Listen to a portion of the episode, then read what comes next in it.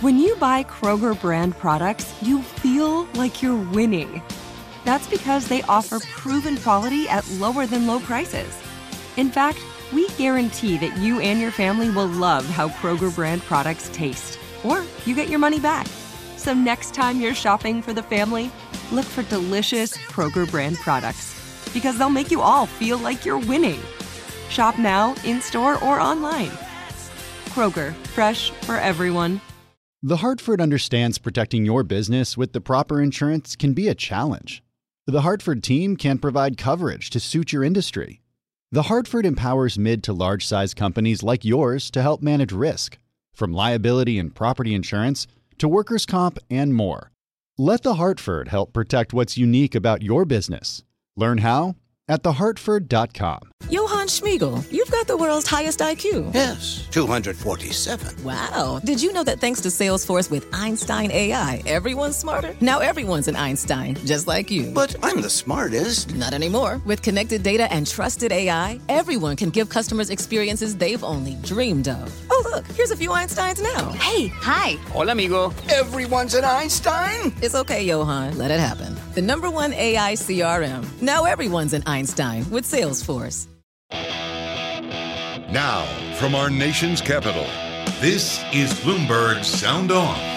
We have seen uh, the most serious escalation of the war since the invasion in February. Putin will not stop. He needs to be stopped, and this is our goal, and this is our aim, and this is our task. He could just flat leave and still probably hold his position together in Russia. Bloomberg Sound On. Politics, policy, and perspective from DC's top name. It's especially good to be here with the next United States Senator from Georgia, Herschel Walker. I'm not running because I want to be a senator. I'm running because I'm sick and tired. Bloomberg Sound On with Joe Matthew on Bloomberg Radio. The Allies plan a new air defense system for Ukraine as Vladimir Putin threatens more missile attacks. Welcome to the fastest hour in politics with breaking news on a new effort by the U.S. and NATO to close the skies. We'll talk about it with Mike Rogers, former Republican congressman from Michigan who chaired the Permanent Select Committee on Intelligence. Herschel Walker tries to manage the damage, sitting for an emotional one on one interview just a day after the Republican leadership tried to boost his campaign in Georgia. We'll talk about the race with political scientist Andra Gillespie of Emory University. Analysis from our panel today Bloomberg Politics contributor, Republican strategist Rick Davis is here, along with Democratic analyst Roger Fisk of New Day Strategy. Just a day after President Zelensky addressed a virtual meeting of the G7, and after the deadly missile strikes on civilians across Ukraine over the weekend, the U.S. and its allies in Europe are up with a new plan to help. It's an integrated air defense system to protect against Russian cruise missiles, weapons from airplanes. Secretary of Defense Lloyd Austin spoke in Brussels earlier today at a meeting of the Ukraine Contact Group, as it's called. It's a group of 50 countries that meets to assess Ukraine's defense. We gather again today to support Ukraine's inalienable rights to defend itself. And our resolve and steadiness of purpose has only been strengthened. But this will come with some challenges, and we're joined to talk about it by Mike Rogers.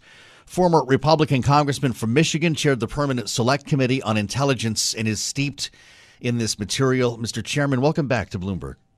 It is great to be here. Thanks for having me. It's looking like Ukraine is about to get something that it's been asking for. I don't know if I should call it an Iron Dome. I think it's not such a thing technically, but a, a massive air defense system that would protect against air attack. Will it make a difference? Oh, it'll make a huge difference. Not only can it target incoming missiles, but some of the uh, missiles that have been launched into Ukraine by Russia uh, are plane based. And so, any time that you can make those uh, weapons have to stand off at a further distance to fire, it absolutely has an impact in our ability to a, shoot them down yeah. and, uh, and stop the onslaught. Why didn't we do this eight months ago? We should have absolutely done it eight months ago. Once you were in, you know, it's uh, in for a penny, in for a pound.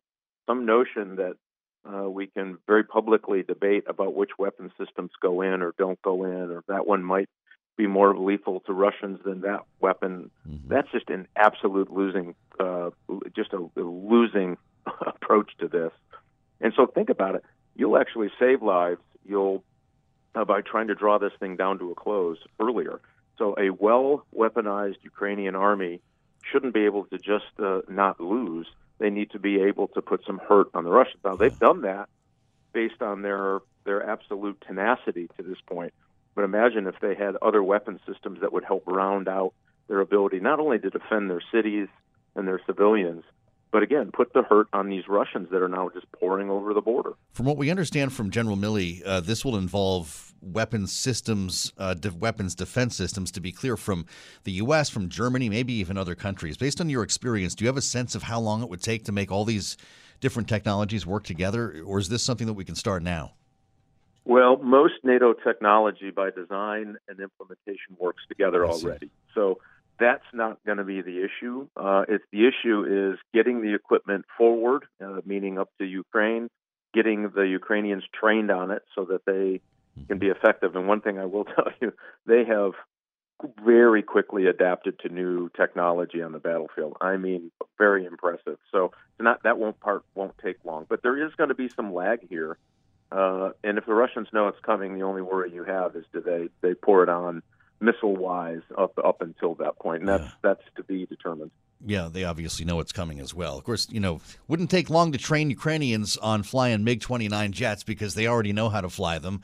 Are we going to be talking about this eight months from now, Congressman, as the jets finally go over there that could have made a difference at the beginning? Oh, they definitely could have made a difference. Some I saw these arguments, crazy arguments that oh, jets wouldn't make a difference uh, early on in the conflict. And No good under, national security person who understands military doctrine knows that that was true. I, I, that was just nonsense. The Pentagon so, even said it wouldn't make a difference. So how do you square that? Uh, it, it, that's I I don't understand it. I think there's more politics in that than there is substance, and I think that's unfortunate. We know the way that they're delivering these other missile systems that they absolutely would have made a difference. Uh, and Are what they they're inevitable? afraid of. Uh, you mean getting them? Yeah.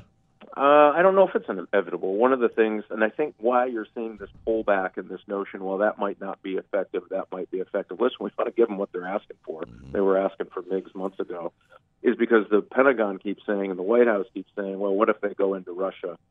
Listen, right now we're just kind of dribbling and drabbling in, and they're taking it and making huge gains. And the original purpose was so you just don't lose. I'd give them everything right now. The concern was sending fighter jets could be seen as something more of a direct uh, conflict between the U.S. or NATO and Russia. Do you feel that way about a no fly zone? Is this air defense system a better way to keep Americans out of danger? I think it is. Listen, we, we don't want it to escalate beyond the borders of Ukraine uh, certainly from a NATO perspective, which is is also the United States of America. We, nobody wants that. But what you don't want to do is give this false notion to the Russians that they can just keep doing this for tam, you know time infinitum, because that they have the ability not to have the Ukrainians really punch them in the in the mouth. Now they've been punched in the mouth. They've performed poorly. Uh, their missile systems are, excuse me, some of their technology and their weapon systems are not functioning the way we actually believe they would.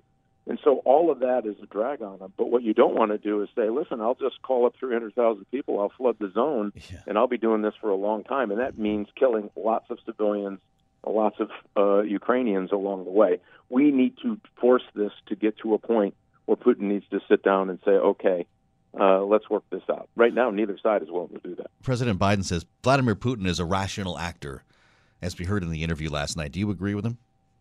I, listen, I think obviously he's got some issues, but I do think in this military sense he's a rational actor. Yeah. He was told something different from by his military commanders about the readiness of his forces.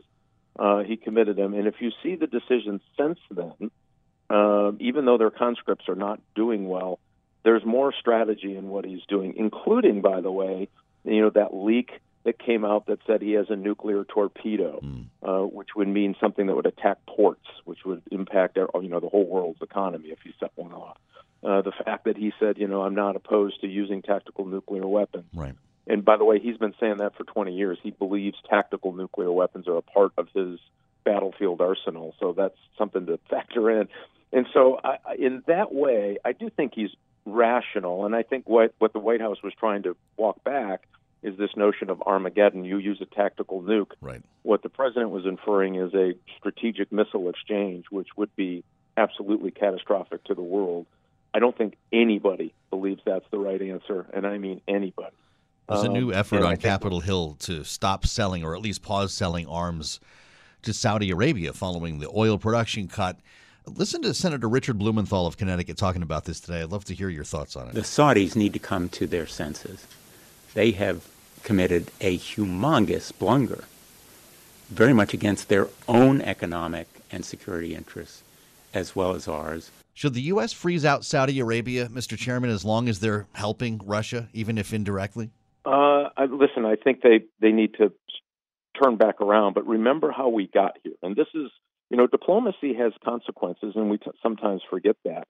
Uh, the very fact that this administration uh, stopped supporting uh, the Saudis in in their proxy fight against Iran and with the Houthi rebel, rebels was significant to them. The fact that they're negotiating with Iran on a nuclear deal that all of our Arab League partners say, "What are you doing? Please don't do it."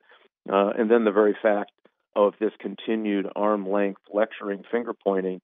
Listen, there's a time to be really tough diplomatically, and I uh, and I, I'm all in on that. And then there's a time to be smart diplomatically.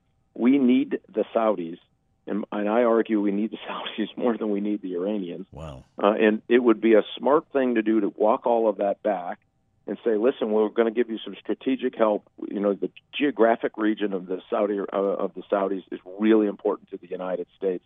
Better an ally there than an enemy. And they've marched down this path to ostracize the Saudis to the point where I think they have nowhere else to go. We need to change that thinking. You know, also means we ought to ramp up our own domestic production. Well, I was going to say, don't if we were energy it. Yeah. independent, would you feel the same way? I mean, listen, we would get, we'd have more leverage.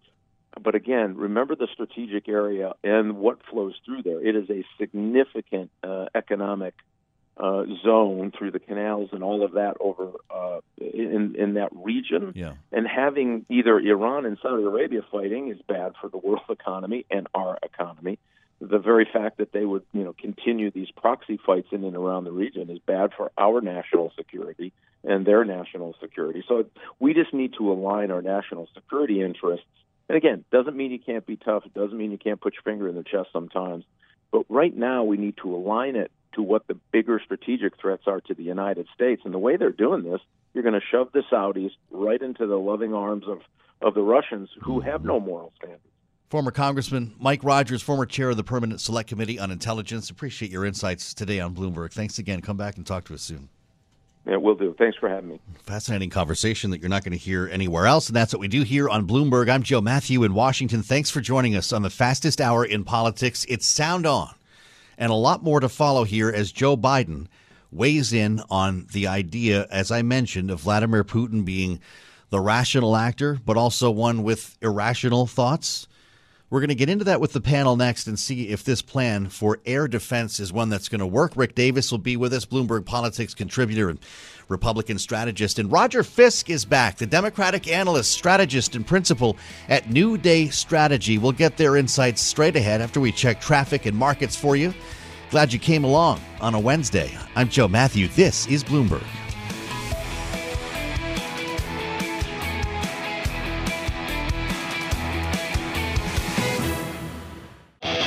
This is Bloomberg Sound On with Joe Matthew on Bloomberg Radio. President Biden weighs in on the war in Ukraine, his thoughts on Vladimir Putin, and of course, a lot of other issues in what was one of the only sit down interviews that we have seen uh, in his presidency. Sat down with Jake Tapper at CNN. We're going to go through some of this. That's where the rational actor line came from as we look to the future here in this conflict. We welcome our panel. Rick Davis is with us, Republican strategist, and of course, Bloomberg Politics contributor. Now joined today by Roger Fisk, Democratic strategist, principal at New Day Strategy. Great to have both of you here. And Roger, welcome back. It has been far too long. Uh, why don't we go back through this moment here, as we just discussed uh, with Mike Rogers, as Jake Tapper asks uh, Joe Biden the uh, question of the night. Do you think Putin is a rational actor? I think he is a rational actor who's miscalculated significantly. He did stop to think about that, Roger. It didn't seem like a rehearsed answer. Was it the wrong answer? First off, Joe, thanks so much for having me, and I, I very much enjoy being on with Rick. I would uh, of of the entire conversation, I think we could safely put that one into the into the bucket of of gaffe. I, I doubt that he intended to go out there and say that. I kind of uh, I, I get what he's trying to say, which is to say that um, that uh, even a even a an unstable um, international vision of one's country can be um, pursued by a by a quote unquote rational actor. I think in in in, in Putin's own mind, he regards himself as rational, mm. um, but what we're seeing is is the the kind of curdling of those of, of that entire conflict. And uh, the most dangerous thing to someone with the, the self regard, shall we say, of Putin is international embarrassment. When I think that I think what we've seen just in the last 48 hours in terms of the barbarity is going to be dialed up intensely. So even if he continues to be um, pushed back into Russia, um, that uh, he will dial up the cruelty um, so unfortunately, I, I, have a feeling that we have much more still ahead of us than behind us. Rick, was that President Biden's way of saying that we should take him seriously? Just didn't come out the way that maybe he wanted it to? No, I think the conclusion by most of the national security team within the Biden administration, including the Defense Department, is that that that Putin is acting as a rational actor. Uh, some of the things he does seem irrational, but that that that you know he's acting as a you know, sort of commander in chief who's moving his chess pieces around and he's just not having much success with the chess. And and and the reality is we have to act that way because if he is irrational and he has nuclear weapons, it poses a completely different dilemma. Uh, and so I think that that the president was playing out his hand, saying he's rational. We expect him to act rationally, and and therefore the use of nuclear weapons, regardless of whether they're a you know, a water-based, uh, sea-based weapon or a tactical nuke, uh, it, it's it's unacceptable uh, to the Western world, not just to the United yeah. States. I mean, you know, in this case, the president speaks for the civilized world. The companion question here uh, was about meeting with Vladimir Putin. Okay, so if you think he's a rational character, would you not sit down and meet with him? The answer was interesting as well. Look, I have no intention of meeting with him, but uh, for example, if he came to me at the G20 and said, I want to talk about the release of Griner, I'd meet with him. I mean, it would depend. He, he might have uh, wanted to use her first name, Roger, but that's actually a, a little bit warmer, right? He, he actually might have thought about that question. Yeah, and I think the president is is absolutely correct because what what, what Putin would want from that is just the image, the validation, mm-hmm. um, and a lot of what goes into diplomacy before something like that is the most of your leverage is before that moment, right? So, for example, working with North Korea about some verification mechanisms and all these other things that could lead into a, a, head of state meeting with another head of state. And so I think he's absolutely spot on about that. And and more tactically, having staffed a president at a G8 and things like that, mm-hmm. or at a G20 uh, in this context, G19. Um, if it were as if it were as uh, a, uh, a, a microscopic situation that was to be discussed, a specific individual, a specific uh, prescription drug, a specific vaccine, mm-hmm. then you could put it in that in that kind of bucket and and, and somewhat decouple it from this larger um, dynamic. But if it is just let's shake hands in front of our country's flags not kind of stuff, happen. not going to no. happen. Rick, do you think he should make the point if it if it resulted in a prisoner swap or prisoner release, make the point to meet with Putin? That would be that would be quite a story. The images would be historic. Well, I think you got to be careful. I mean, you know, I, I learned from John McCain, who used to say, "I'll meet with anybody as long as they meet my conditions for the meeting," uh-huh. okay. and, and and it made total sense, right? Okay, a conditions-based meeting. Uh, is there a ceasefire in Ukraine? Is there a exchange of prisoners? Is there? I mean, like there are a lot of things that you could condition a meeting uh, with Vladimir Putin on that that would actually be potentially attractive to Vladimir Putin to do, and then create a better environment for that meeting. Um, it doesn't do any good uh, for the president to meet with this guy while he's acting like a global thug. And so uh, it elevates Putin. It does not uh, solve the problem. And I think this was the mistake when uh, Donald Trump uh, met with Kim Jong il and uh, gave him a platform that he could never have gotten from uh, a president of the United States and uh, or anybody else who was a world leader. So I think if you can create the right conditions for a meeting, then I think a meeting is always got to be on the table. But um, my guess is uh, Putin probably wouldn't accept whatever conditions uh, would be reasonable enough to be publicly yeah. accepted to have a meeting like that. The White House still can't figure out why they haven't heard back on this offer for a prisoner swap. We'll keep talking with Rick Davis and Roger Fisk, our panel for today on Bloomberg Sound On as we turn uh, to the race in Georgia ahead. Herschel Walker has decided to sit down for an interview and begin cleaning up the mess. Is that possible, or did he just make it worse? We're going to talk with political scientist Andra Gillespie and our panel about it ahead. This is Bloomberg. The event was supposed to be a reset. You get Rick Scott, Tom Cotton, both Republicans from the Senate, Rick Scott, of course, part of the leadership here, to stump with Herschel Walker, actually go to Georgia and get down to business. It is great to be back in the state of Georgia. It's it's especially good to be here with the next United States Senator from Georgia, See? Herschel Walker. There's no scandal. Tom Cotton there getting the crowd rolling. Rick Scott spent time talking with them. And then, of course, Herschel Walker himself now, if you've been living under a rock, you might not know about this. I don't think I have to give you the background on this whole story. As the Senate candidate who opposes abortion rights has been hit with allegations that he paid for a girlfriend to have the procedure, urged her to have a second one. And now she's telling the Washington Post she had to argue for him and beg him to pay for it. Interesting backdrop to tell a story like this one that Herschel Walker has been telling on the campaign trail. We actually talked about it here once, the whole bull cow story. So I've been telling this little story about this bull out in the field with six cows, and three of them are pregnant. So you know he got something going on. But all he cared about is kept his nose against the fence, looking at three other cows that then belonged to him. Okay, uh, just that would have would have been enough, I suspect. But I mean, we have to finish the story. Again, Herschel Walker. So one day he measured that fence up and he said, I think I can jump this.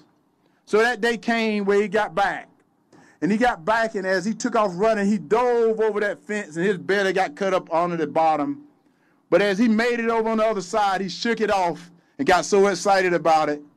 And he ran to the top of that hill, but when he got up there, he realized they were bulls too. So they what I'm telling you don't think something is better somewhere else. I mean, if you could make up something better, I'd play it. Sat down today with ABC News, an exclusive one on one to reinforce the denial. Saying a flat out denial to any knowledge of an abortion, or is it flat possible out denial, it happened no, and you don't Flat remember? out denial, lie. Lie, lie, lie. And you know what's sad about it? He had. Uh, what was it, a receipt and had a check and had all that. He hadn't shown anything. He hadn't shown me having a, saying something about an abortion. And that's that's what's terrible. Let's bring in Andra Gillespie. Emory University political science professor. Andra, what a time for us to speak here. He's got a debate on Friday night the average of polls at Real Clear last I saw had him down by five against Raphael Warnock. How would you describe the state of the Walker campaign? I, I would point out that um, based on uh, the margin of error um, and the confidence intervals of, of these polls, mm-hmm. that's still statistically a tie in most of these instances. And so this race is going to be very close. Um, it's too close to call. There are two other candidates in the race, and according to Georgia law, a candidate has to get uh, 50% plus one of uh, the vote in order to avoid a runoff. So, one, we very likely could be looking at a runoff election. Um, and two, regardless of who wins, we're looking at very narrow margins between Walker and Warnock because of the competitive nature of Georgia politics. Who cares about this story? Because I keep hearing from Republicans that people in Georgia don't care, that they're worried about inflation, they're worried about crime that it's people like me in the media who are, who are playing this stuff. How is this actually resonating in your state? I think most voters have already made their minds up about the race, and the polling data uh, shows that there are very few undecided voters. But it's those undecided voters that could make the difference between one of these candidates winning or losing the race. And that's why these stories are most important. I think the vast majority of voters are either really strong Democrats or strong Republicans. They've made up their mind about who they're going to vote for. Mm-hmm. There's a small sliver of undecided voters, of, of independent voters who maybe still trying trying to gather more information. And this isn't the type of information that the Walker campaign would want these voters to have because they may make a decision to say that this compounded with the other baggage that Walker brings to the table may be enough to disqualify him from holding the seat. Wow. So, what we're waiting for in the general election is to see one, how independents break, but we're also going to look to see whether or not there's actually going to be a drop off, if you will. So, there may be people who skip the Senate race and choose to vote Republican down ticket in all the other races, including the gubernatorial race. Um, and if that happens, that actually bodes uh, well, or that would actually probably bode better for Raphael Warnock than it would for Herschel like Walker. It. Andra, thank you so much. I appreciate your talking with us on Bloomberg Radio. Andra Gillespie at Emory University. I want to bring the panel in on this uh, quickly. Roger Fisk and Rick Davis. Uh, Roger, I'm guessing for starters, you would tell the candidate to not be telling that story, but does sitting down for an interview in this day and age help? Well, to his credit, the Old Testament does make numerous parallels between chattel and women, so maybe that's what he was thinking about. But no, I mean this is a this is an absolute train wreck, and unfortunately for Mr. Walker, it it joins eight or ten other data points. Right? It's it's not just a an anomaly. Um, it seems as if we're living in a essentially a consequence free environment um, for especially folks on the Republican side. I, I don't know what depths of conduct um, could could we could be lowered to and still have people support them. What's really interesting for me to add to the list of your very able guest of just a moment ago is that Brian Kemp has gone radio silent on the Walker candidacy. Mm.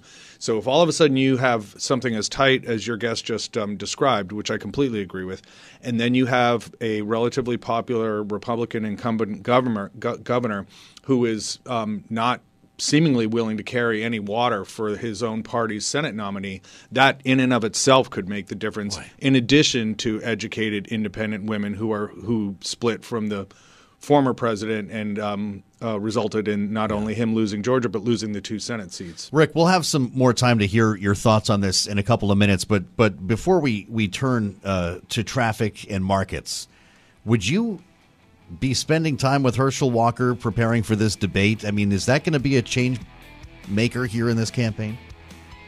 Well, certainly a lot of people are going to be curious, right? I mean, yeah. what he's done is created a curiosity that now he and only he can extinguish. They're going to have a ratings record on this thing. Hold that thought, Rick. I'm Joe Matthew. This is Bloomberg. This is Bloomberg Sound On with Joe Matthew on Bloomberg Radio.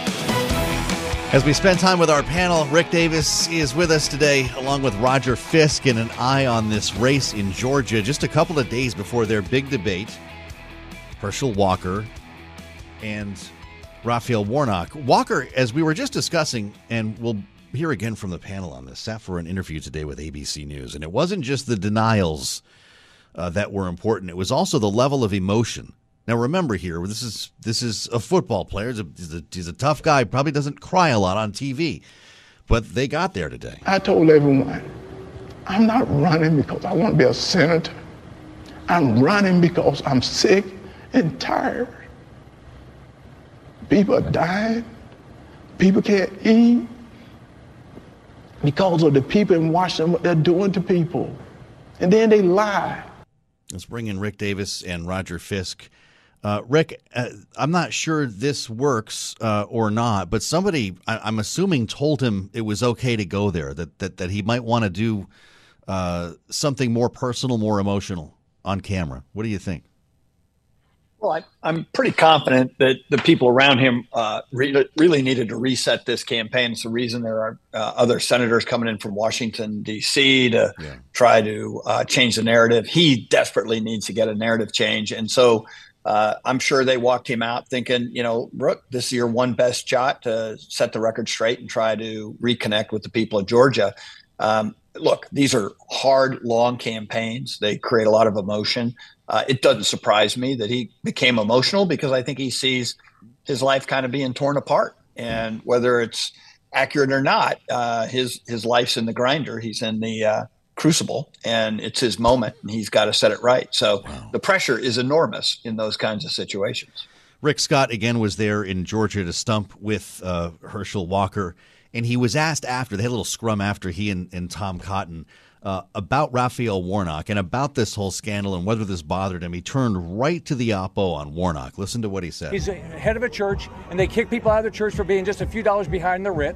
Here's a guy that abused his wife. A, he, do, he doesn't stand up for anything. He's he's voted for abortion up until the moment of birth. Raphael Warnock has. These are pretty heavy accusations, uh, Roger. I don't know if any of them are true or not. I don't know if this will will be uh, will be aired out in the campaign. But do you expect a lot more where that came from? Talking sure. about a reverend here. I mean, you can just feel the kind of projectile vomiting of like, let's just send everything possible out What an there. image. Um, and you know, Rick Scott, the the person who I, I believe has paid one of the largest Medicaid fraud fines in, in history is, is not necessarily not really someone to be the the traffic cop of morality in a lot of these things. And you could tell in his voice he's so hurried and he's just trying to kind of machine gun this stuff out. Um, and that's certainly no way to get it to actually um, to to stick at all. And they're they're panicking. Um, as as far back as when I first started to even just read news, let alone politics, I always thought there was a fundamental kind of shall we say, insincerity, to be polite, about the moral majority voting kind of movement. I always thought there was just a core kind of fraudulence to it. And and lo and behold, especially in the last five or six years, we we see that it's it's all circumstantial, it's all transactional.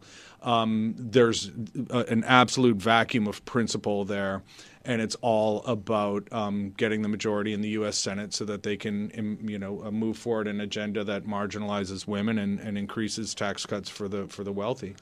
And you can see the the panic as they see that slipping away because Well, we've got they, a debate on Friday. I know. And, and what's the reverend's job on Friday? The reverend's job it's odd it's a very very odd situation in the last few years when it's become the democrats default posture to be the adult in the room Hmm. that that used to be the province of our, our friends across. But the do you aisle. just let him do this to himself, or does the does does Warnock have to go on the attack? Warnock has to go in there and be a stable, sober steward of civic and public life and a dependable, somewhere between the 40 yard lines of, of the American kind of ideological spectrum. Football reference. And, uh, and, and, and then just, you know, when the other guy's digging, you know, just don't take away his shovel. Okay, is that the the move here, Rick, or does Warnock need to go on the attack? Uh, you know, I think Roger's got something to this notion that you've got a guy like Rick Scott coming down there to campaign for uh, Herschel Walker. I wouldn't, I, I, I wouldn't attack Rick Scott, but like, I, I would definitely, if I were Raphael Warnock, use the opportunity to say, "Hey, look, these guys get in power. Their agenda is take away your Social Security, take away your welfare checks, take away your Medicaid, uh, make you pay higher prices for drugs." And uh, I mean, like, this is his agenda, and I would I would stick that right on Herschel Walker and say, "You just campaigned with him. You tell me you disagree with everything that he's for." And I think he has to go on the attack because the reality is it is a dead heat, and there's nothing guaranteed in this election. And we've seen Georgia. You know, uh, uh, be pretty rocky when it comes to outcomes. Uh, so uh, I think sitting on a one point lead is a, a, a disaster. Fisk and Davis with us here for a couple of more moments. Our panel today. I've got to talk about what's going on in Los Angeles because while this fire is burning for Republicans in Georgia, there's a real mess for some Democrats in L.A. This is sound from uh, inside the L.A. City Council chamber. Where three city councilors, including Council President Nury Martinez, were caught on tape making crude and racist remarks about, among other things, the black son of another council member named Mike Bonin. Speak, they chant. As one of the three council members, not the council president, uh, walked out onto the panel here. President Biden has called for all three to resign. Now, if you're not familiar with this story, the LA Times was out with this leaked tape of Nury Martinez, again, as the council president, who is now taking a leave of absence, talking with these two other councilors. It's like the oddest thing. It's like black and brown on this float, and then there's these this white guy with this little black kid who's misbehaved. Este niño has no. He's. They're No not doing boundaries. it. Yeah, no, they're not doing. The kid is bouncing off the effing walls on the float, practically tipping it over. There's nothing you can do to control him Yeah, that was translation little monkey, she said at the end there. Again, that white guy is councilor uh, Mike Bonin, who is a gay white man who adopted this black child, and he made a remarkable and emotional address to the council. There are a lot of people who are now asking for forgiveness. And and a- a- asking for forgiveness is a good first step. But well, it's a second step because first first you must resign and then ask for forgiveness. This speech lasted over 10 minutes. It was emotional. You can hear how involved the people were there. Uh, to think that this has gone all the way to the White House, Roger, President Biden, according to Karine Jean Pierre, thinks all three should resign. Do you agree? I do think they should resign. Um, I would hesitate about getting the White House involved only because they're probably asked to intervene in 15 or 20 of these things a month in some form or another. And you can think back uh, early in the Obama administration about um, Professor Gates at Harvard and the police officer in Cambridge, Mass. And then they ended up doing this kind of clumsy beer summit thing. You get into these kind of um, microscopic, kind of singular situations, and they they're going to have to turn around. The White House is going to have to decline to get involved in 20 or 30 or 50 or 100 other situations like that. So tactically, I would have recommended that they not get involved and let this play out based on the rules and the code of conduct of the Los Angeles City Council. But for my money, um, based on who these folks are and the tinderbox that Los Angeles is and the responsibility that they have, they should really take a hard look at themselves and, and step down. It's a pretty major scandal for the city, Rick, but it's actually made international news. Should the White House even be weighing in on this? Uh, yeah, I wouldn't. I wouldn't suggest the White House get involved in something like this. I mean, you could be cute and say, "Well, Gavin Newsom wants to be president; let him handle it." Uh, but that's just that's just me. Um, the, I- it's just one of these very nasty, sad um, uh, situations where you know, unfortunately, in politics, especially local politics, sometimes uh, really bad people say really bad things, and the, the the the community there is going to fix the problem. You can be sure of that uh, and uh, and and they'll get their ounce of flesh out of these people. But uh, to, to to to make this more than it really is, I know this is the social media world we live in now, Yeah, and right. you know everything is everything local is international. But in this case, uh, I think these are best handled by the community that's affected directly by them. I'm going to attempt to do this. I've got one more for both of you, and it brings us to Pennsylvania, where a, uh very important Senate race is underway. And John Fetterman, the Democratic lieutenant governor, of course, had a stroke. And uh, we've talked on this program about the back and forth about his health with Dr. Oz, but he sat for an interview.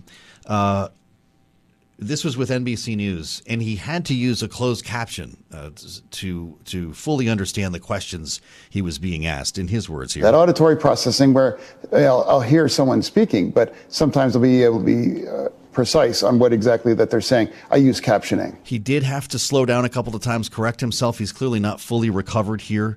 Uh, we only have about a minute left, Roger. Is, is this a liability or something that, in, in, in the words of Senator Bob Casey, he could use to his benefit in what is now uh, a world that's much more sympathetic to people with disability? Ultimately people ask themselves is this person who they say they are? And they can they can look at his time as mayor of Braddock. They can look at his time as lieutenant governor and know that this is not a condition that he's had all this time right? And so I think they can factor that into him uh, encountering a particular stumble in his health and you, you the the reflective surface of that is the is his opponent you know who is not coming off as genuine or authentic so in a sense I think it can cut uh, relatively well for him Do you agree with that, Rick? You've been down this road before with a candidate's health.